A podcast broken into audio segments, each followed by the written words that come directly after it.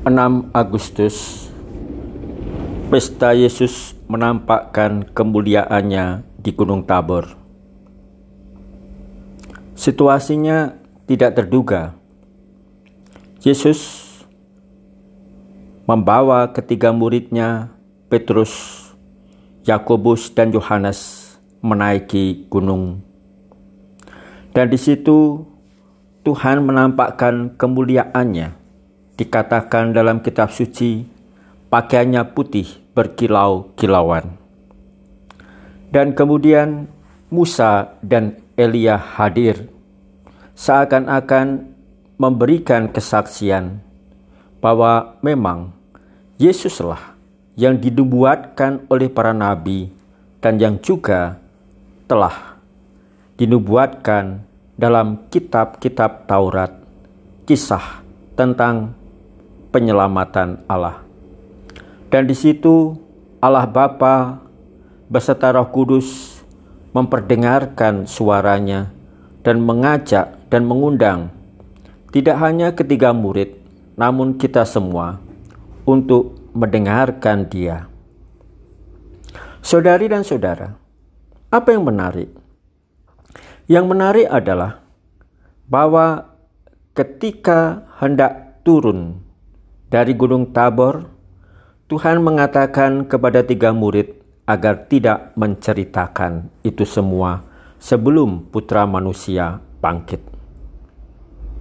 Ya, kemuliaan itu adalah akhir. Namun, jalan menuju kemuliaan harus ditapaki lewat jalan menapaki menuju gunung yang lain, yaitu Golgota.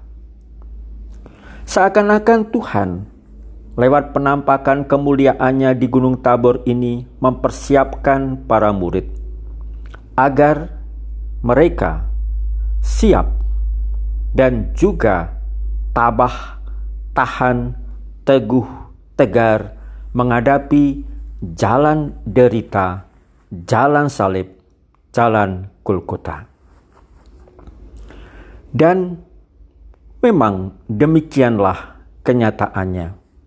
Pepatah mengatakan berakit-rakit dahulu, berenang-renang kemudian. Bersakit-sakit dahulu, bersenang-senang kemudian. Sebenarnya bisa dikatakan bila demikian, Tabor baru hanya akan kita alami dan rasakan setelah Golgota. Kemuliaan baru akan kita rasakan dan alami setelah lewat jalan salib, jalan derita, jalan susah payah. Maka, pengalaman tabor sebenarnya pengalaman peneguhan dan pengalaman persiapan. Bukankah hidup kita adalah juga hidup yang lebih ditandai dengan derita, sengsara, peluh, kepedihan, tetapi juga kekeringan, kesepian, desolasi. Bukankah saat pandemi ini, corona ini, adalah saat dan masa di mana kita mengalami kepenatan, kepedihan, kesedihan, kegalauan, bahkan juga depresi ataupun stres. Dan itu semua adalah Golgota. Itu semua adalah jalan salib. Dan kita bertanya sambil mengeluh, sampai kapan ini selesai? Masih berapa lama lagi ini berlangsung? Saudari dan saudara, kita di tengah suasana seperti itu, pengalaman seperti itu, diberi peneguhan dan diberi penghiburan. Apa peneguhan dan penghiburannya? Tidak lain dan tidak bukan adalah tabor kemuliaan. Golgota bukan akhir. Pandemi ini bukan akhir dari segalanya. Masih ada masa depan yaitu kemuliaan bersama dan di dalam Tuhan. Maka mari kita tapaki jalan salib kita ini. Kita tapaki jalan derita susah payah ini, kita tapaki desolasi, kekeringan, kesepian, luka, kesakitan ini, sebab kita tahu bahwa nantinya kita akan menemukan konsolasi, penghiburan, peneguhan, kemuliaan, dan kebangkitan. Santo Ignatius Loyola mengatakan, pada saat kita mengalami konsolasi, kita harus bersiap untuk menghadapi desolasi. Pada saat kita menghadapi penghiburan, seperti Petrus, Yakobus, dan Yohanes ketika memandang kemuliaan Tuhan, sehingga tidak mau beranjak dari situ, bahkan ingin membangun tiga kemah untuk Tuhan. Pada saat kita mengalami seperti itu, kita sadar dan tahu bahwa setelah itu akan datang pengalaman desolasi, kekeringan, kesepian, kebedihan, luka, salib. Ya, kita mempersiapkan. Dan Tuhan ingin mengajak para murid mempersiapkan pengalaman Golgota dengan mengajak mereka mengalami tabor. Namun kita maklum, sebagaimana para murid, kita pun gagal. Karena kita lupa dengan tabor. Lupa dengan peneguhan dan kehadiran Tuhan dalam kemuliaannya. Kita lalu mudah jatuh dalam mengeluh, meratap, protes, dan merasa diri tidak tahan dan tidak kuat. Saudari dan saudara, jangan berhenti pada hanya pada sesuatu yang tampaknya enak dan senang belaka. Ingat, Tuhan mengajak para murid turun dari gunung untuk menapaki gunung yang lain, Golgota.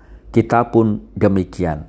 Kita jalani, kita tapaki, karena kita percaya bahwa kemuliaan itu akan kita dapatkan dan kita peroleh kalau kita menapaki jalan salib, jalan kekeringan, kesepian, luka, derita ini.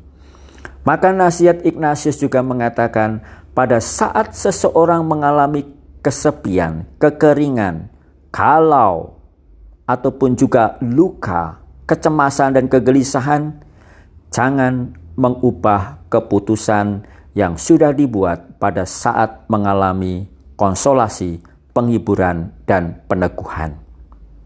Maka saudari dan saudara, sebenarnya Tuhan tidak mengajak kepada kita bahwa pada saat kita mengalami Golgota, tetap bertahan pada apa yang sudah kita janjikan, pada apa yang sudah menjadi komitmen, pada apa yang sudah menjadi janji kita kepada Allah.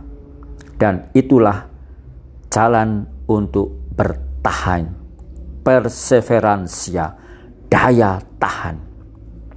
Saudari dan saudara, perayaan kemuliaan Tuhan yang menampakkan kemuliaan di Gunung Tabor pada tanggal 6 Agustus ini mengajak kita supaya kita tetap memiliki keteguhan, keberanian, ketegaran, dan juga kekuatan iman supaya kita menghadapi salib pandemi ini dengan tetap percaya, tetap teguh, dan tetap berharap kemuliaan kebangkitan ada di depan mata supaya kita menyongsong dan mempersiapkan semuanya itu supaya kita menghadapi pandemi ini jalan salib karena COVID-19 ini tidak dengan keluh kesah, ratapan kemarahan, namun dengan harapan dan kepercayaan. Selamat memperingati pesta kemuliaan Tuhan kita Yesus Kristus di Gunung Tabor.